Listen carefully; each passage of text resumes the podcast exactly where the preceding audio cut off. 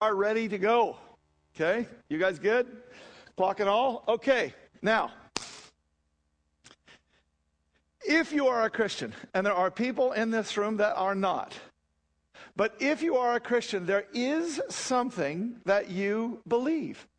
You may not even know that you believe it, but most of us do. And that is, we believe that there is another dimension to reality.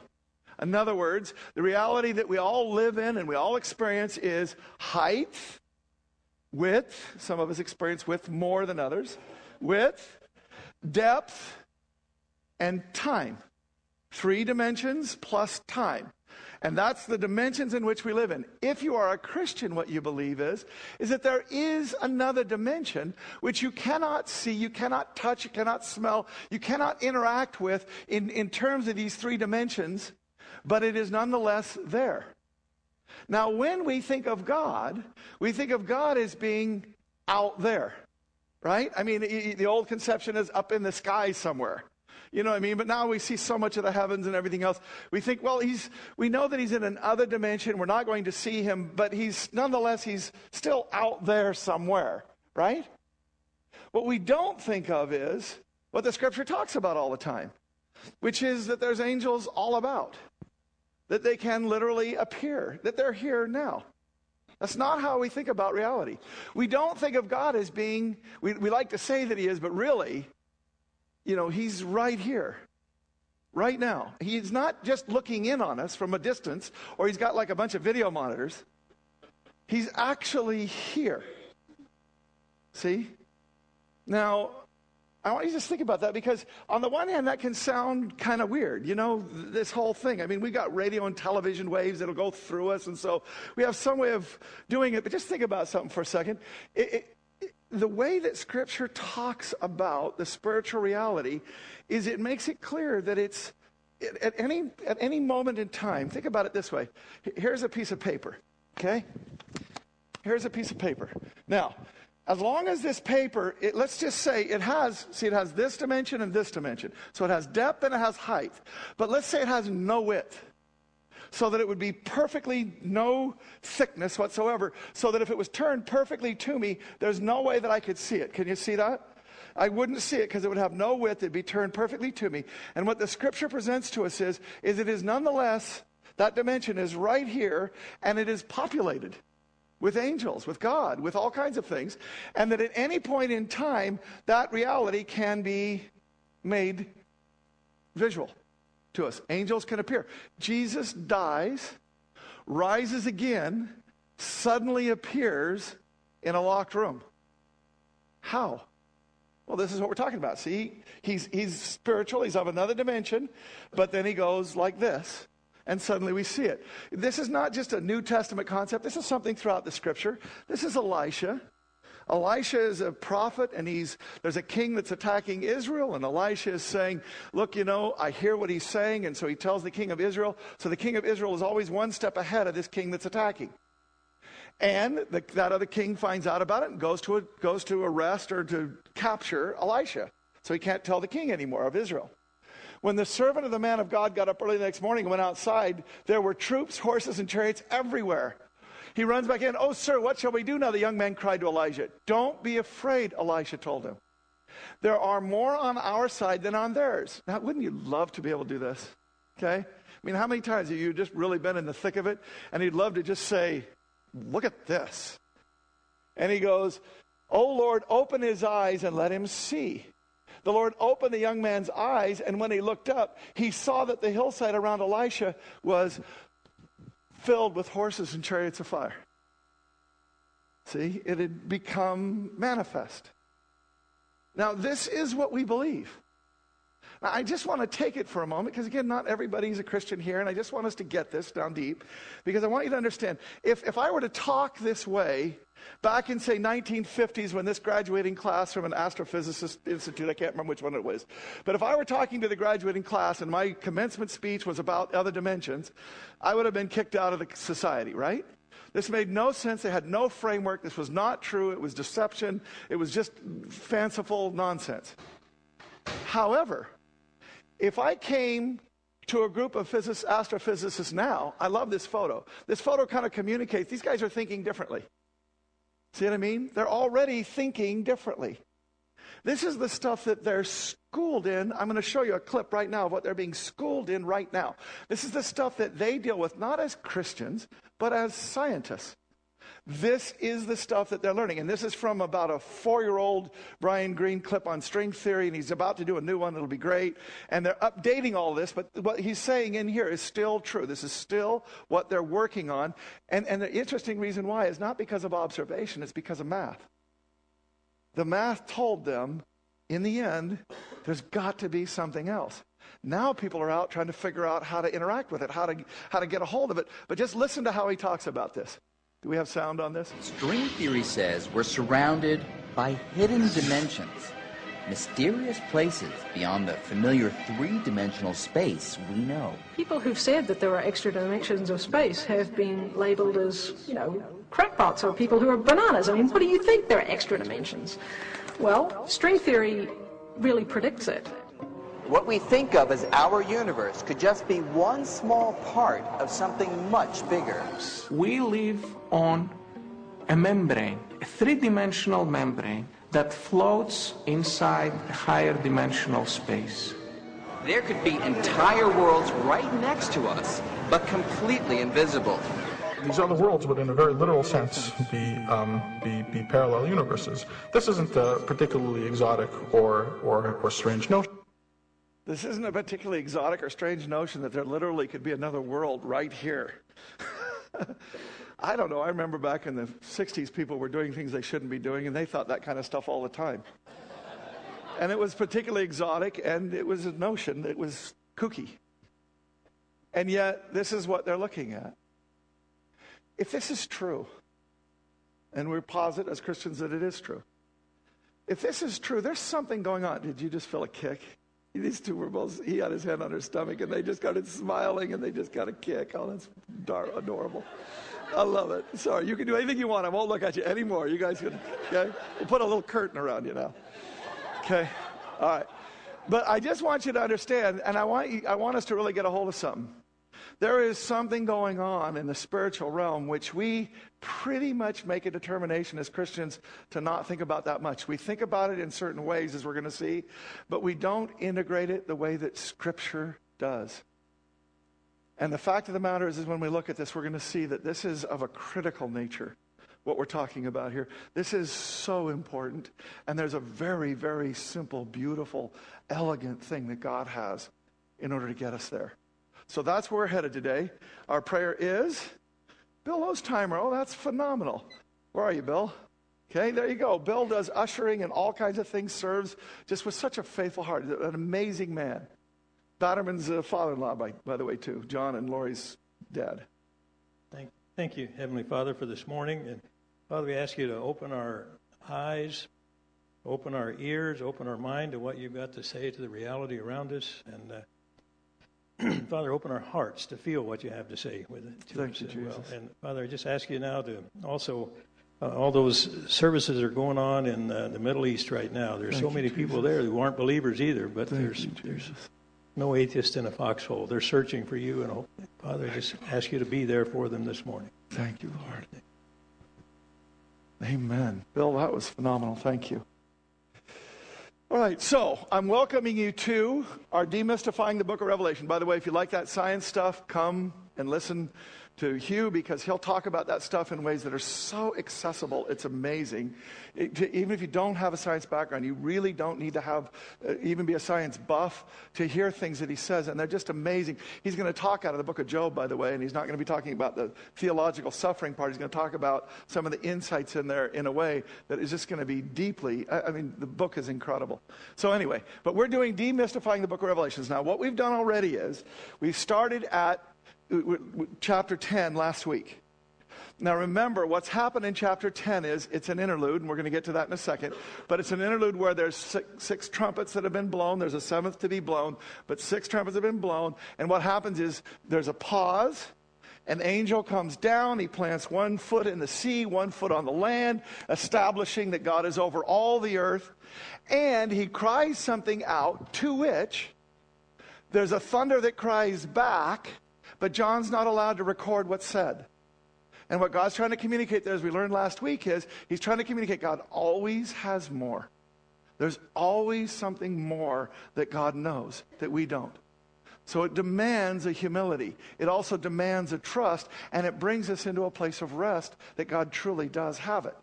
Because if we look at it the way that we understand it, we're not quite so sure that He does. But the way that He knows it, the way that He's got it, it's utterly in Him. And so that's what the angel says. Everything that God has pronounced is, it is certain. He says that, and then he says, but now we're going to further the story of Revelation. And the way that he says it is he says, Then a voice from heaven spoke to me again Go and take the open scroll from the hand of the angel who's standing on the sea and on the land. So I went to the angel and told him to give me the small scroll. Yes, take and eat it, he said. It will be sweet as honey in your mouth, but it will turn sour in your stomach. So I took the small scroll from the hand of the angel and I ate it. It was sweet in my mouth, but when I swallowed it, it turned sour in my stomach. And, and, then I was told, You must prophesy again more about many peoples, nations, languages, and kings. Okay? Now, that's, that's sweet and then sour. Okay? Sweet and bitter. It, it, here's what's being said the word of God that's written on that scroll, the things that are being revealed there that he's now going to prophesy, this is the will of God. And it is true, and it is just, and it is good, and it is merciful, and it is loving, and it is beautiful and pure. And as you eat the true, wonderful, beautiful, pure things of God, they are sweet. But they are about judgment. And so there's a gut wrenching part about them. There's a bitter part about them. There's a hard part. Now, what is God trying to communicate about the sweet and sour to us? I think he's trying to say it's not just gut wrenching for you, it's gut wrenching for me. The plans that I do are good and right and perfect and pure. But don't misunderstand. Don't think that I take pleasure in the judgment. This is hard. This is something that is, ugh. see? Having said that, though, I want us to see something about interludes. Whenever there's an interlude, it's actually introducing something new. Watch. Okay, interludes followed by new dimensions. Chapter six, breaking, it breaks six of seven seals are broken. And then there's the interlude. And what's the interlude about? Chapter 7? 144,000 are sealed, and so they stay on the earth, and all the rest of Christians are taken out of the earth. So that's the new thing. Then what happens? Well, the seventh seal is broken, in which the seventh seal contains all seven trumpets, right? And so what happens is, as these trumpets are being blown, this is judgment against the world. But what's new about it? Before, Christians were in the world and things were being poured out on the world. Now, Christians are not in the world and things are being poured out in a whole new dimension. God is still pouring them out in a way, as we looked at, that there's a, that there's a redemption possible. But the point is, the other, this is judgment. This is the wrath. Okay? And that's now being poured out on mankind. So we have a new thing. New, the new is that there's judgment on the world with no Christians in it. Okay? Not that people aren't getting saved. They may be, they may not be. It doesn't actually say. It's just that God has set it up so that they could. Okay? But then we go to chapters 8 and 9. The seventh seal is broken, and that's the seven trumpets. Now, look, once again, we get to six of the seven trumpets. And before the seventh trumpet is blown, there's this interlude of the angel and the thunders and so on. See what I mean? And it's just like the seals. So what happens is now is we've got this judgment being poured out, but then the interlude happens, the angel, the thunders, the scrolls, the two witnesses. This is chapters 10 and 11. And then chapter 12, basically the end of 11 and then into 12 is where the seventh trumpet gets blown and we pick up the action again. See? So what is happening in this interlude that's, that's makes things different the next thing. I mean, what's new about what comes next? Now, I'm actually asking this question. Can anybody get it? You have lots of hints as to what it might be, but let me just see if anybody's tracking here. There's even hints right in what we're talking about here. Anybody? We got a lot of smart people in here. Okay? The thing that was new before was Christians were taken out, and there was something new that was then revealed, which is God pouring out his judgment on a world that didn't have Christians. What is new from chapters 10 and 11 on? Actually, starting at chapter 12. Anybody? Nobody even hazard a guess? Wow, it's like really passive today. Should we get up and do like jumping jacks or something? I need some amen. Make this a gospel choir. Go ahead. Yeah, very good. But, but, but talk to me a little bit more. What would that be? What would be the new dimension? There's a big hint. What's that? It's, yes, you do. well, you, you're right. It's not what I'm going for.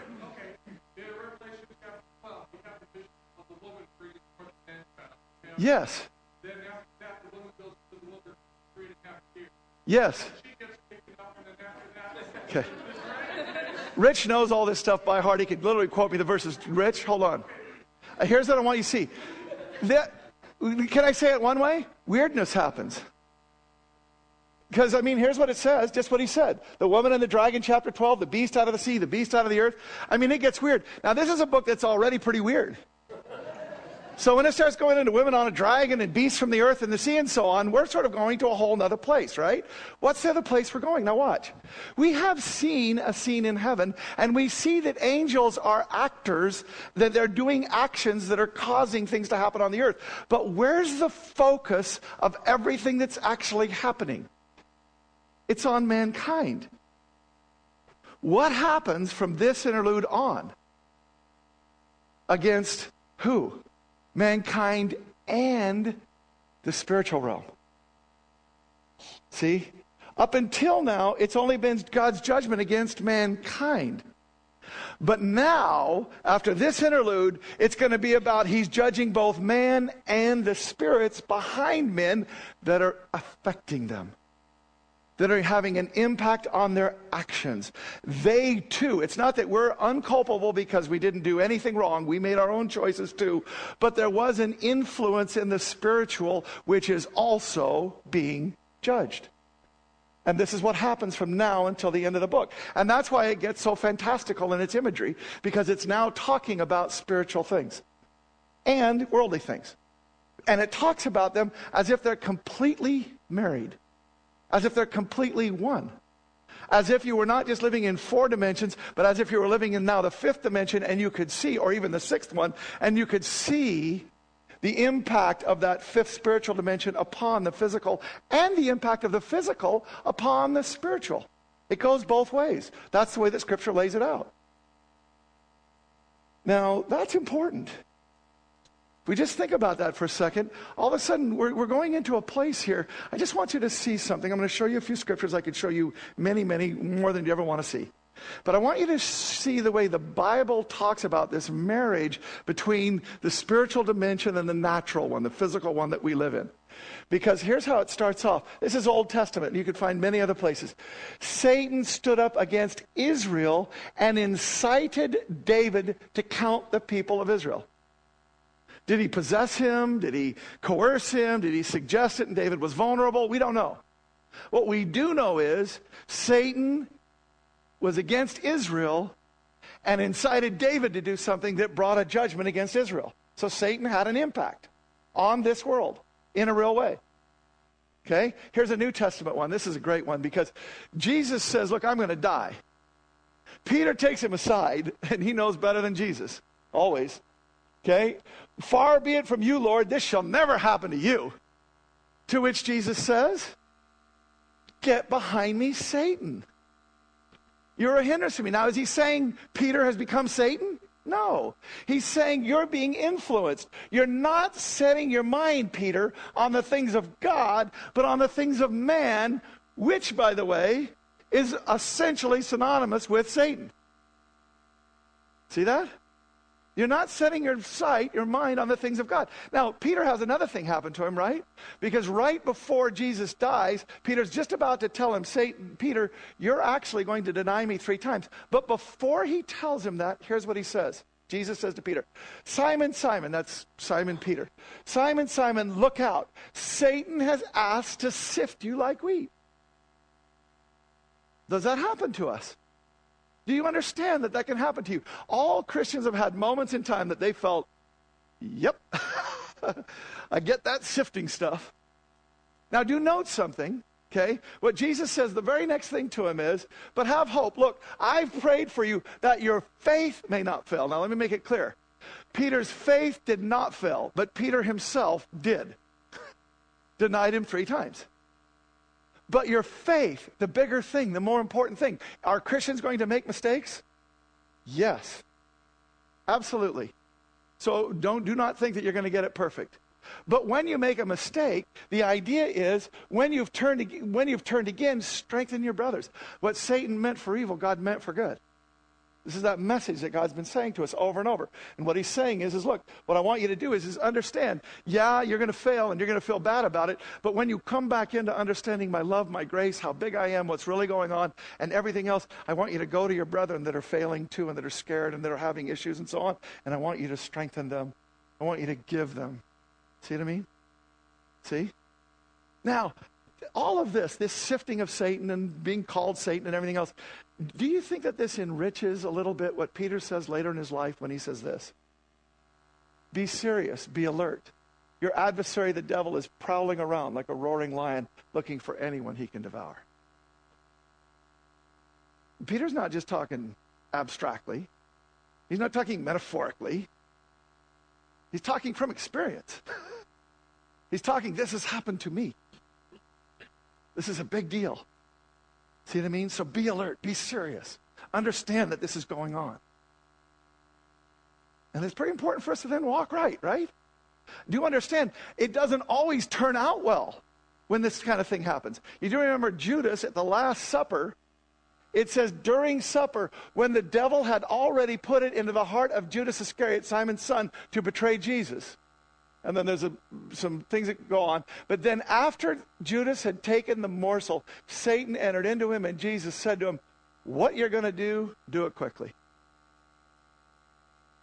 Now, this guy's end was he did betray Jesus for 30 coins, realized what a mistake that was, went out and hung himself. So he's within hours of his own suicide because he got caught. Okay? this is starting to be kind of important, maybe in a way that we don't think about a lot during our lives. Now, understand, see, this goes to all kinds of different dimensions. People that don't know the Lord, here's what the scripture says about it Satan, who is God of this world, has blinded the minds of those who don't believe. Another way of putting that this is the sower and the seeds, and the one that gets snatched up. The seed that fell on the footpath represents those who hear the message about the kingdom and don't understand it. They don't really get it. They don't really incorporate it. It doesn't take that root to where it starts to grow up into something new in them. And what happens is the evil one comes and snatches away the seed that was planted in their hearts. And they are stopped, deceived. They're stopped from coming to know God. Now, are they culpable for that? Scripture makes it very clear yes, nonetheless. But do understand there's another dimension that is helping them along their path. See, and that dimension is culpable too. And so, what it says in another place is Jesus is talking to people that want to kill him. And he's basically saying, Why? Think about it. For the healings? Is that why you want to kill me? Because I heal people? How about because I delivered people? How about because I multiplied bread so that people could eat for free? What is it exactly that you're killing me for again? Let me tell you why, Jesus says. You're of your father, the devil. You want to carry out your father's desires. He was a murderer from the beginning, and he has not stood in the truth because there is no truth in him. When he tells a lie, he's speaking from his own. That's his nature. He, because he's a liar and he's the father of lies. This deception is, is here. Now, it's not just unsaved people that are being influenced by Satan. Here's Paul talking to Christians. I fear that as the serpent deceived Eve by his cunning, your minds, Christians, may be seduced from a complete and pure devotion to Christ. You see, I mean, I want you to see the scripture talks a lot about this other dimension's effect on us, on this reality. It is not separated, it is not out there. It's something that's in our lives and happening in our lives. And it's causing us and calling us to do something about it. And it is why Revelations will go on in chapter 12 and then later fully in the rest of the book to say, look, bottom line, the great dragon, the ancient serpent, the one called the devil, Satan the deceiver, the one who led the whole earth astray, he's thrown out. All his angels are thrown out. In chapter 12, he's just thrown out. When, it get, when we get to the end of the book, we'll see him actually judged in fullness for his deception, for what he's doing to mankind. Now, you see, the bright person sitting here says, Why doesn't God just get rid of Satan now? I mean, you know, you know, big pain, right? Remember when we looked at Job? And, and we saw that in the book of this just a few weeks ago in the book of job we saw that what had happened was is that satan came before god and gave him a challenge and the challenge was this your plans aren't good they're not actually true the only reason people ever worship you is because you bless them. God wants to bless us. But that's the only reason that people ever worship. They won't worship you just because of you. Your, your plans are not good. You have to buy their love. Now, Job proves him wrong when he's sitting on an ash heap with painful boils outside the community because he can't be inside because he's unclean. He's lost all his kids and all his money. And Satan worships, I mean, and Job worships God right there. When he does that, the challenge that Satan brought against Job is over, right? But I want you to think about something. That doesn't mean it's over for all of us. And it doesn't mean it's over for all of mankind. I want you to understand how many thousands of years have have people been on the earth? If you, if you want to take it the way that some would say it's 6,000 years, if you want to take it the way that even the scientists would say it, unchristian scientists, it's about 50 to 25,000 years, human beings as we know them, with the capacities that they have, 25,000, maybe 50,000 years, that's about it. Now that seems like a long time, and when you're living, you know, 80 years or so, you know, 10 years seems like a long time. But in the face of eternity, even 50,000 years is a blink of an eye. It's nothing in, in fact, in fact, it actually becomes important. Watch this. Why does God let this stuff unfold instead of just stopping it? Why does He let it unfold? God never needs to prove Himself to us, but He does anyway. He demonstrates who He is repeatedly, gloriously. He reveals who He is, and not just to us like in the Job thing. Not just to us as revealed himself, but to the angels too. You see, it says it this way in Peter. Peter says, Look, the people of God from way back, those people of old, they wondered what time or situation the Spirit of Christ within them was talking about when he told them in advance about Christ's suffering and his great glory afterwards. They didn't understand. God is going to come to earth and he's going to die and this is going to happen and that's going to happen. This doesn't make any sense. And they didn't understand it. But what they said was they were told that their messages were not for themselves, but for you. And now, this good news about Jesus dying and resurrecting, and what an incredible, unusual, out of the box, you know, one of those you could have never known that beforehand stories. Ways of God doing thing, a revelation of God in Jesus Christ that is astounding to the natural mind, to anybody who looks at it carefully.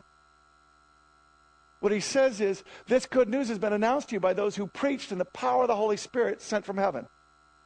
And it is also wonderful that even the angels are eagerly watching these things happen. The NASB has a little better translation on this because what it says is these are things into which the angels long to look. It's like this here's the angels, and we're going to do the bad thing, which is we're going to put them above us and they're looking down.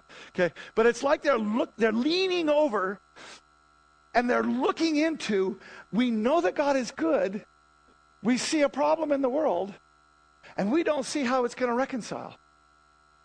And God allows it to play out. And when it plays out, when it finally comes to its end, the angels and humans say, Wow. They learn something about God, which they could not have known, absent letting this thing play out, absent God revealing himself to be so good, so in control, so incredible so beyond our imaginations, even. See it? This is what's going on. Now, if the angels, now this is where it gets bad, okay? I'm warning you right now.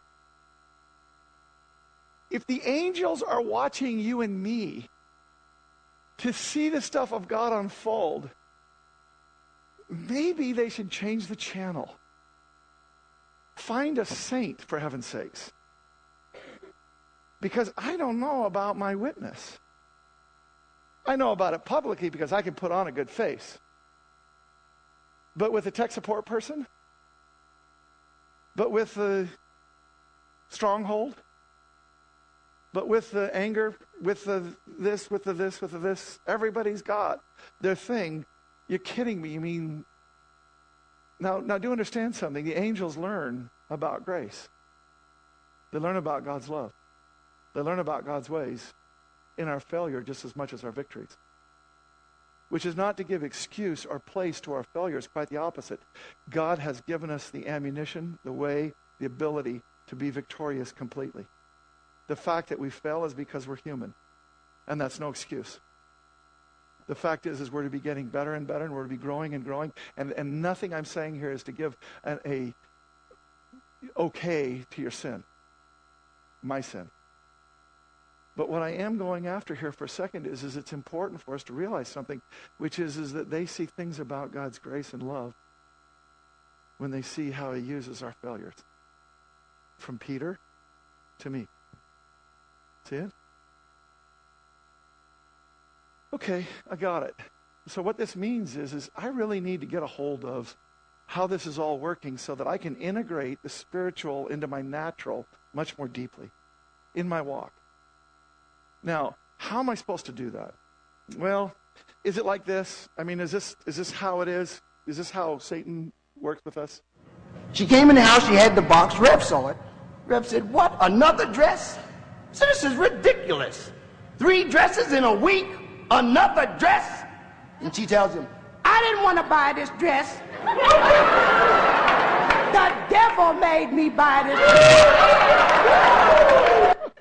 Some of you are old enough to remember that. Some of you aren't even old enough to remember this. Oh, I know. Could it be Satan?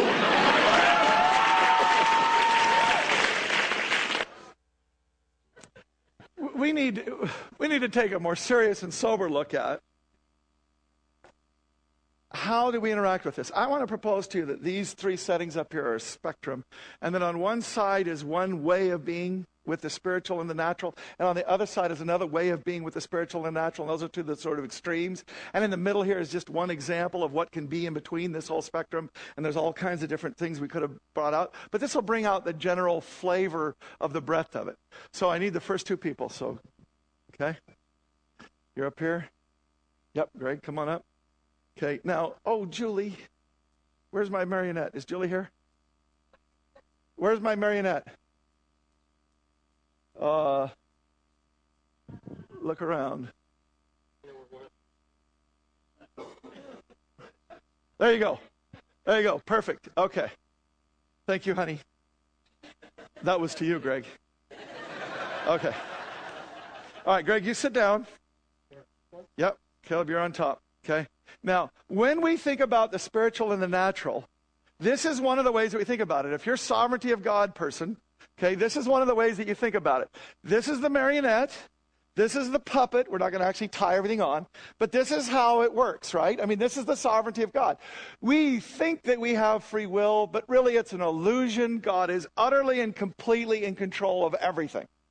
That's what we think, right? So that's one way, one extreme of thinking about how the spiritual and the natural interact. Okay, now come with me. I need the other two. Come on up. Okay. Sit right here? Okay, same guy going through d- different things. Okay, go ahead.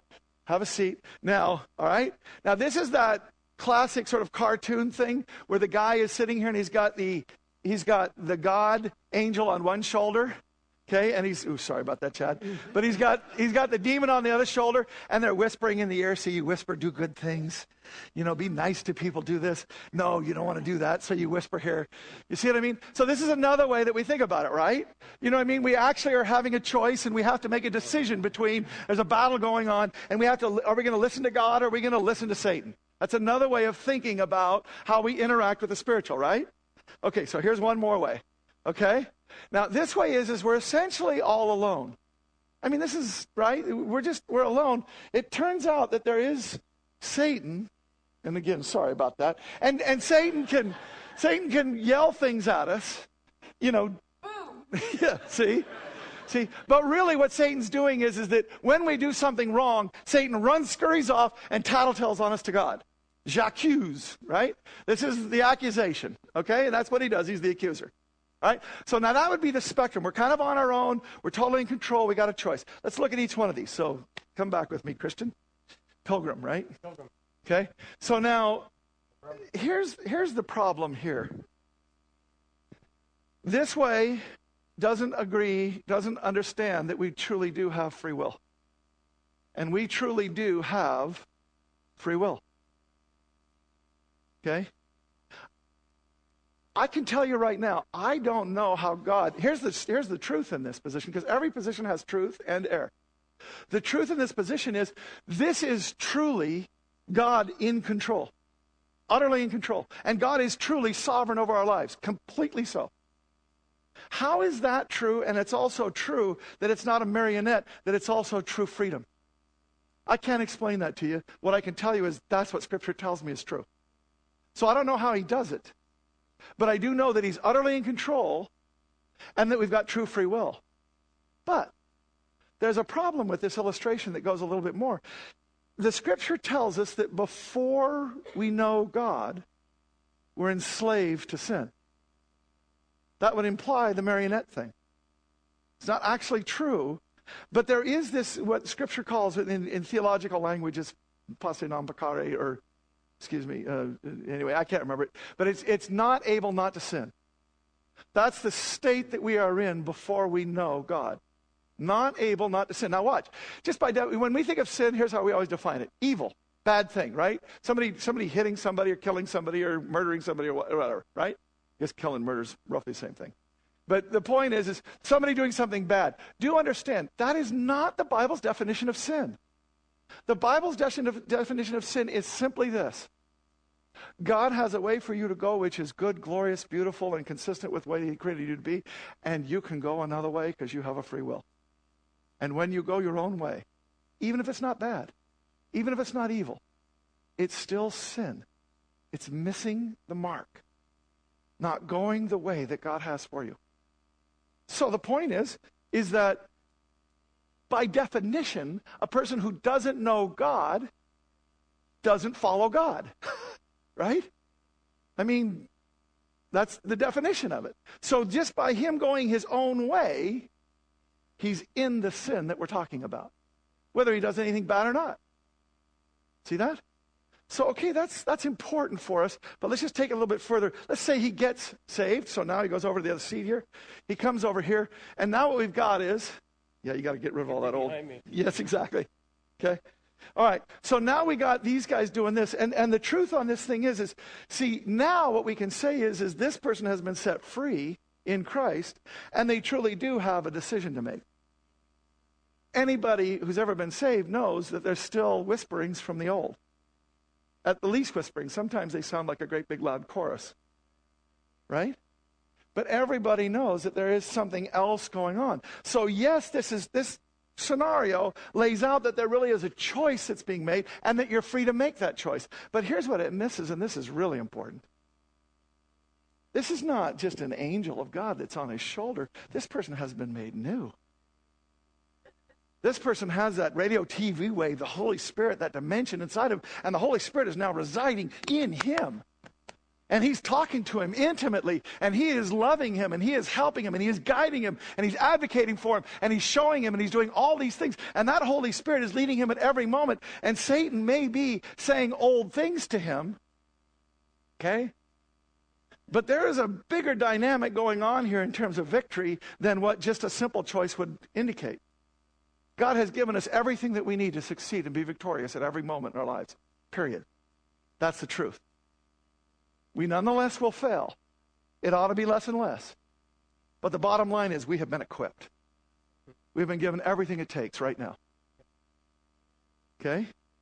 All right, so that's good. Now let's go to this third one over here. So here comes this third one. Now, essentially, this one is the one that has the least amount of truth. Probably the only thing in this scenario that's really kind of true is, is the accuser running off and telling.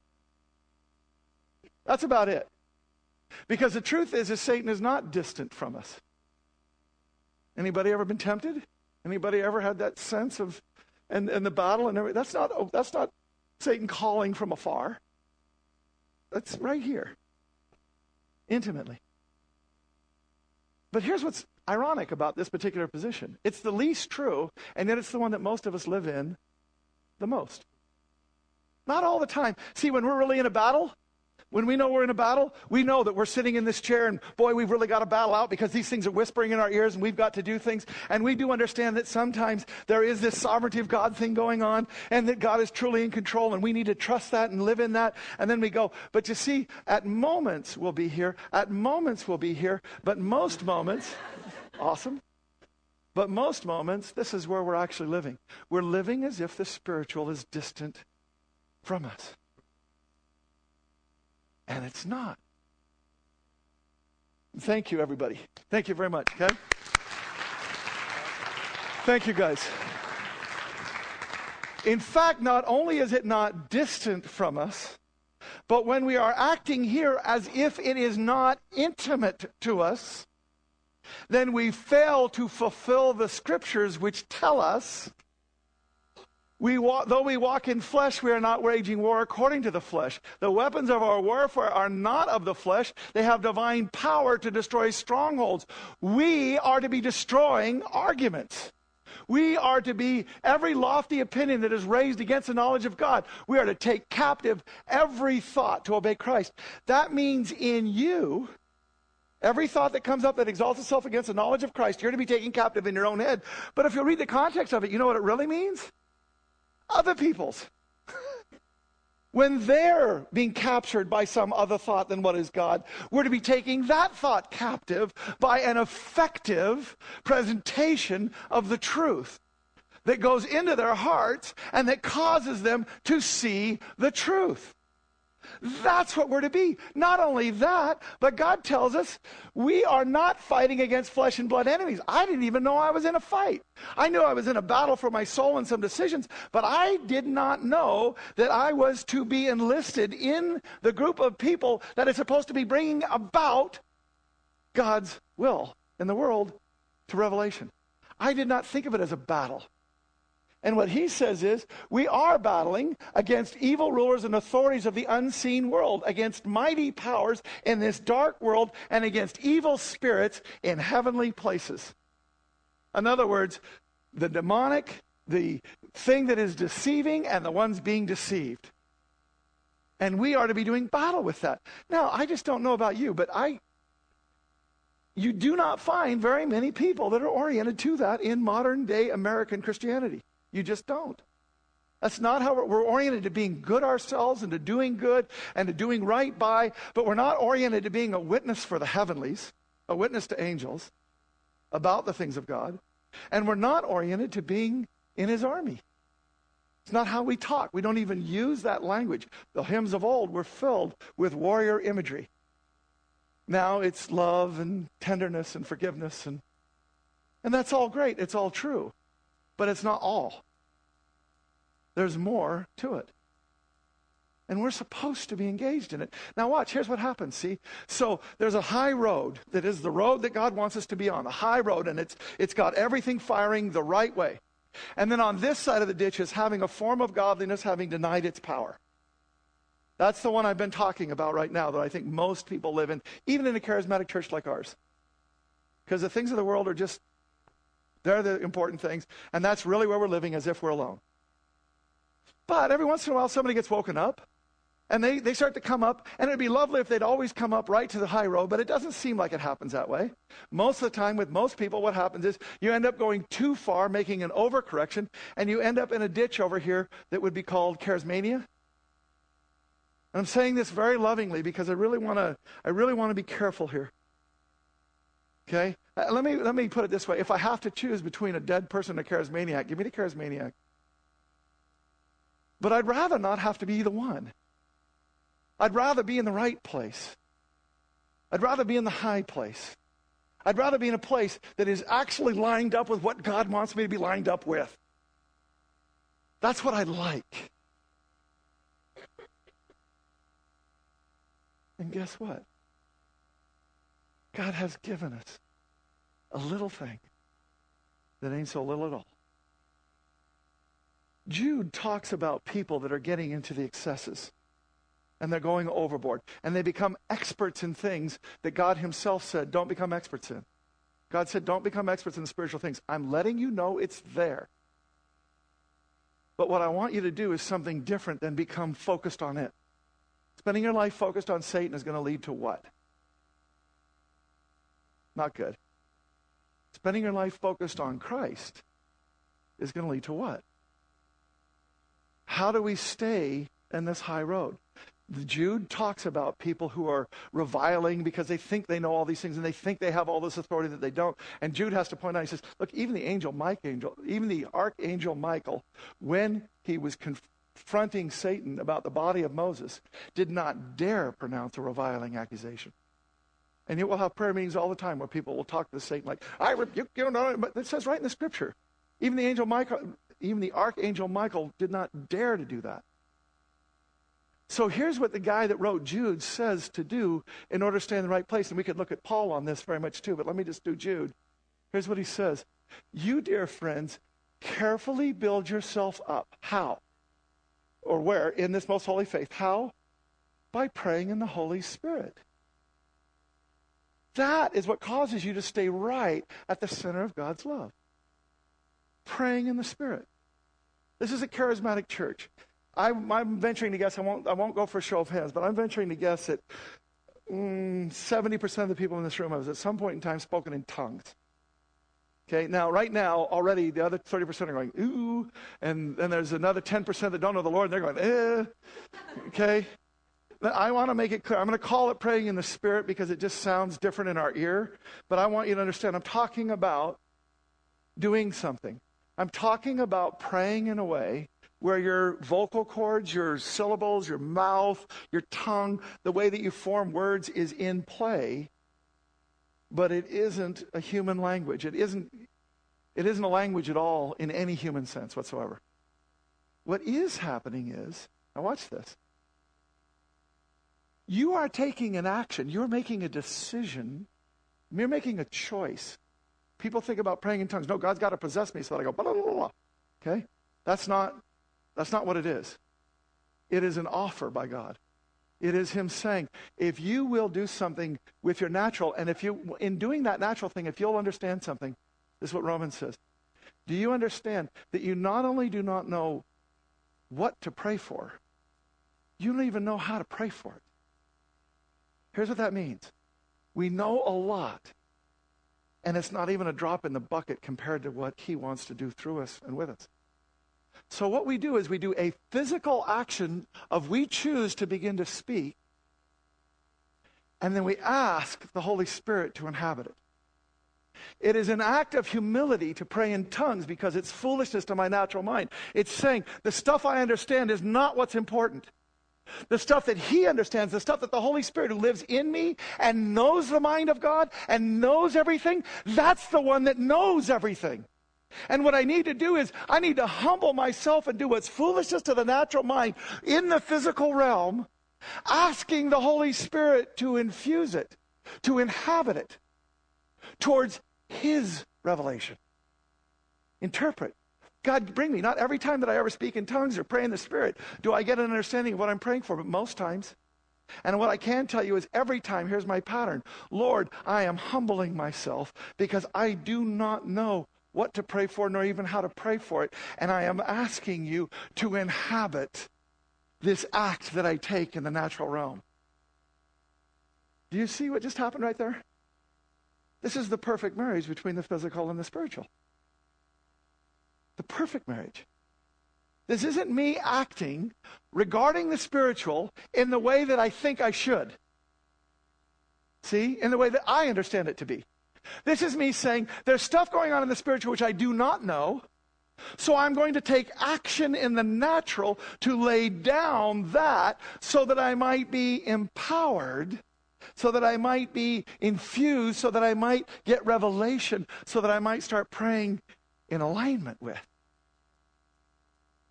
the high road. Do you see it? Oh my gosh. All of a sudden, this praying in the Spirit thing, which, by the way, is mentioned over and over and over and over, Paul's saying, I pray continually. Real personal here. In 1983, I got baptized in the Holy Spirit, which is simply to say I got empowered to fulfill His will. From that day, I have pursued Him with, I like to say, all of my strength heart, mind, soul. It's not true. There's been times when I've not done that fully, but I can tell you, I don't think I've ever dipped below about 80% of what my life was about, was about pursuing Him. Because when I realized this connection and so on, now you need to understand, see, the first thing I got into is prosperity doctrine. Because I was going after God zealously, and prosperity doctrine says this about God, which is absolutely true. Here's what it says God wants to bless you.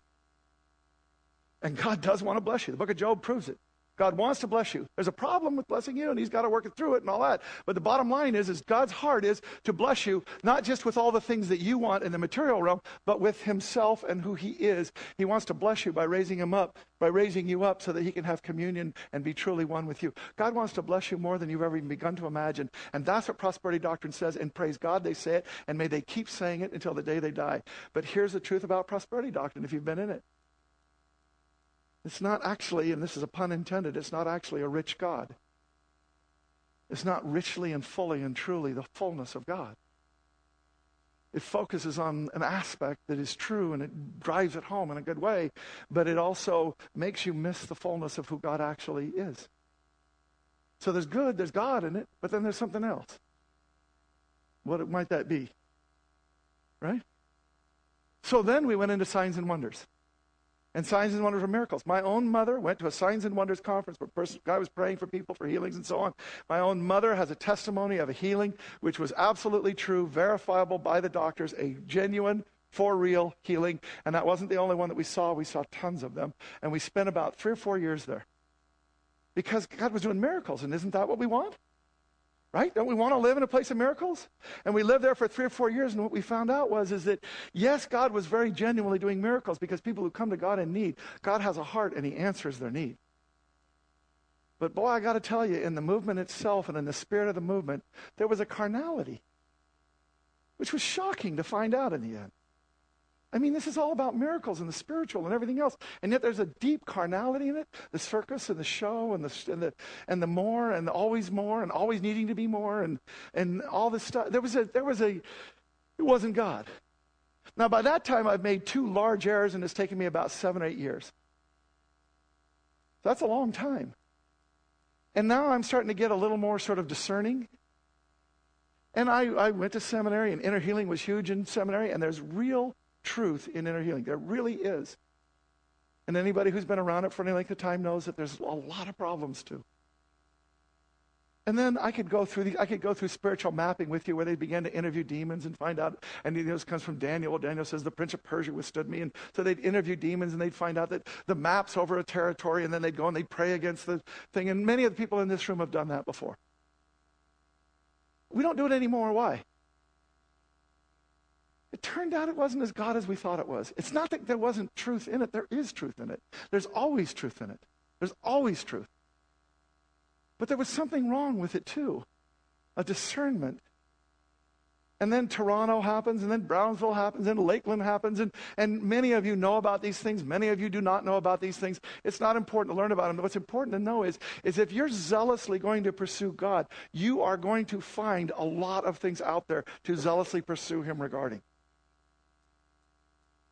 And what I'm here to tell you, and this is absolutely true, and just mark it down and remember it forever every single quote unquote move of God does have God in it and does have Satan in it. Period. I'm really sorry to say that, but the Great Awakening, the father of the Great Awakening, said exactly that. After the Great Awakening was over, God was in it and so was Satan. Jonathan Edwards smartest theologian, smartest man, many say, ever in the history of America. And that's what he learned. There's always a mix. So, what we have to become is discerning because there's a ditch over here and there's a ditch over here. And how do we walk right? And here's what God gave us praying in the Spirit. Here's what I want to tell you. After having gone through a couple of big errors and then being very much closely connected with others that were going on and, and there was God in them and so on. I just learned something. I learned that if I will spend my life in an attitude of praying in the Spirit, God will reveal to me what I'm to be, what I'm to do, and how I'm to do it. If I will get out of my mind the long term plan, not that it's not okay to make them, but if I will get out of my mind that that's truly and utterly and completely God. And it's the only thing that could ever happen in my life if I will simply get into my mind that today has enough troubles of its own and that I am to act and interact with the Spirit today in what He wants me to be and how He wants me to be and what He wants me to do and how He wants me to do it. Then what will happen is I will be that witness unto the heavenlies. I will be that person who is lined up with the things of God. This is the truth. And this is important. Because this is where we need to be. Because this is the witness that brings other people to Christ in a real way. This is the one that keeps us being the witness to all.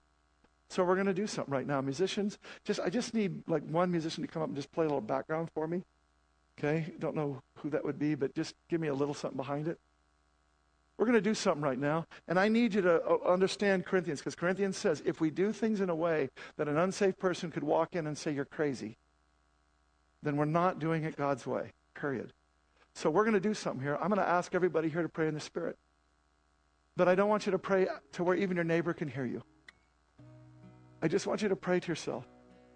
Now, some of you will say, Well, I've had people surround me, you know, like they do, and, and they were laying hands on me, and, and they prayed for me, prayed for me, and I never got the gift. I wanted to say bullcrap, but I won't say that.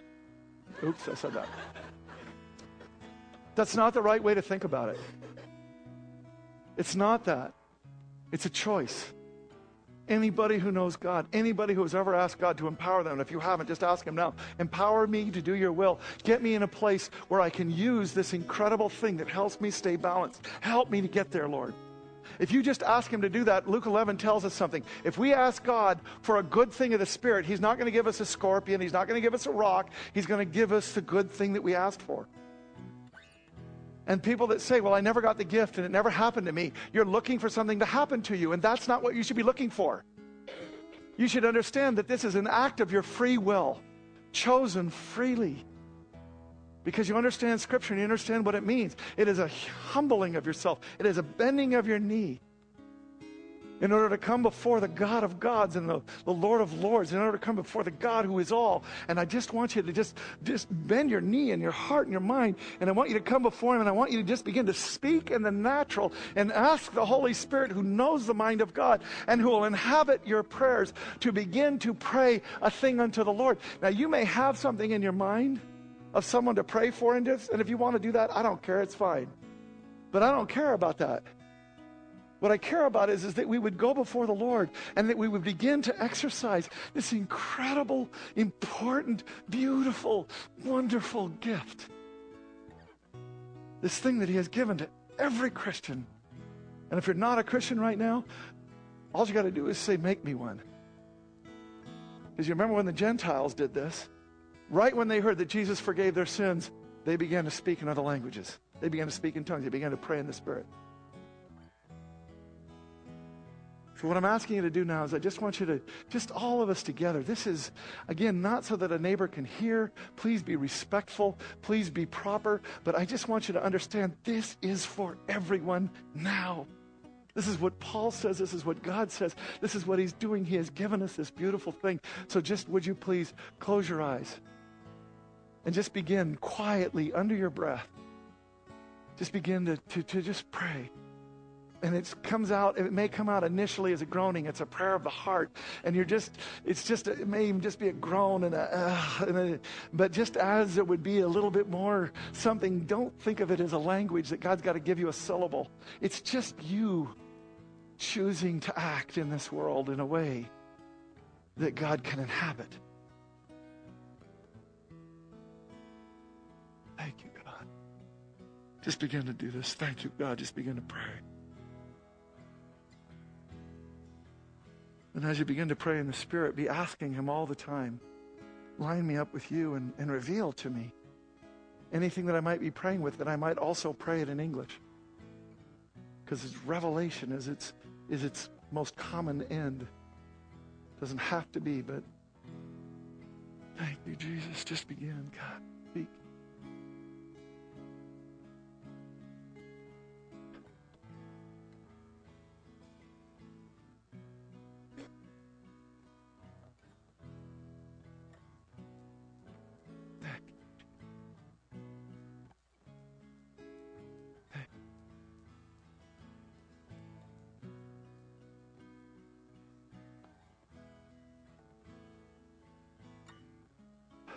Just take a deep breath and just begin to pray. Don't expect something to happen to you. You take a step towards God, and He comes and inhabits your humility.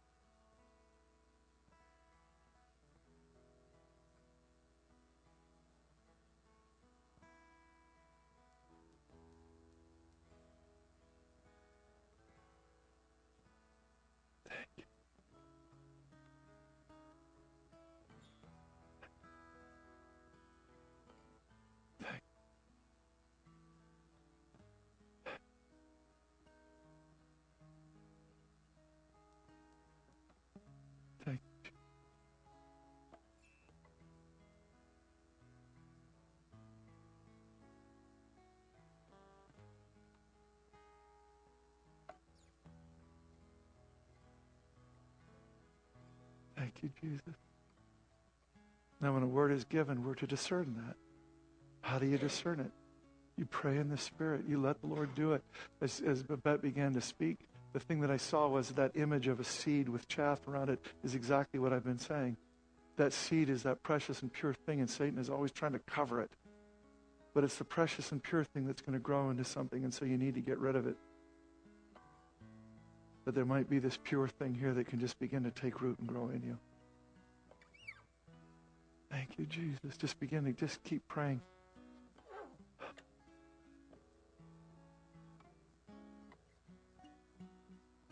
Understand, I take a big risk when I do this because I know that some people just might freak them out, might do. I've tried to do it delicately and lovingly and scripturally and everything else, but need to understand something. I do not care about being a fool.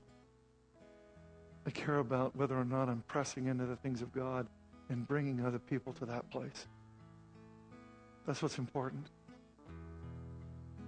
To God in Jesus' holy and precious name, by the power, by the glory, by the grace, by the love poured out, I would ask you that you would come upon your saints now and that what would happen is, is this would be the beginning of a revitalized praying in the spirit life for most and for those who haven't, that it would be the beginning of something and that we would stop doing this periodically only when we get into trouble or once every couple of weeks, even, but that this would become a daily thing, that this would become a devotional thing, that this would become a thing throughout the full of our days. That in Jesus' name, like Paul says, I pray that I speak in tongues more than you all. Because we're always trying to find you in every situation, in every moment. We're always going after finding you. So, in Jesus' holy and precious name, God, take this congregation now and those who have asked, God, let them enter. And in Jesus' holy and precious name, God, get us lined up with the things of the Spirit and the things of this world. Get us lined up. In Jesus' holy and precious name. And all God's people said,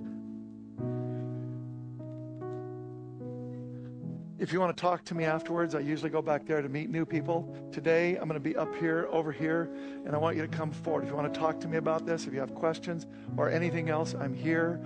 If people that know about helping people pray in the Spirit and so on want to come forward and give me a hand if I need it, I'd love that. But bottom line, God has given us a bike to ride. And when we do, it goes swiftly and beautifully, and it is balanced in all ways. Thank you, Lord. We're going to take an offering now. Could the ushers come forward? I'd ask you just to pour out. This is a, this is a natural time. It's speaking to a spiritual truth. This is a thing that the angels look into, that God Himself sees. This is you making a vote in your heart and saying, I'm in. So, Lord, in Jesus' holy and precious name, line up the natural with the spiritual. Bring it all to ever fuller richness in your precious and holy name.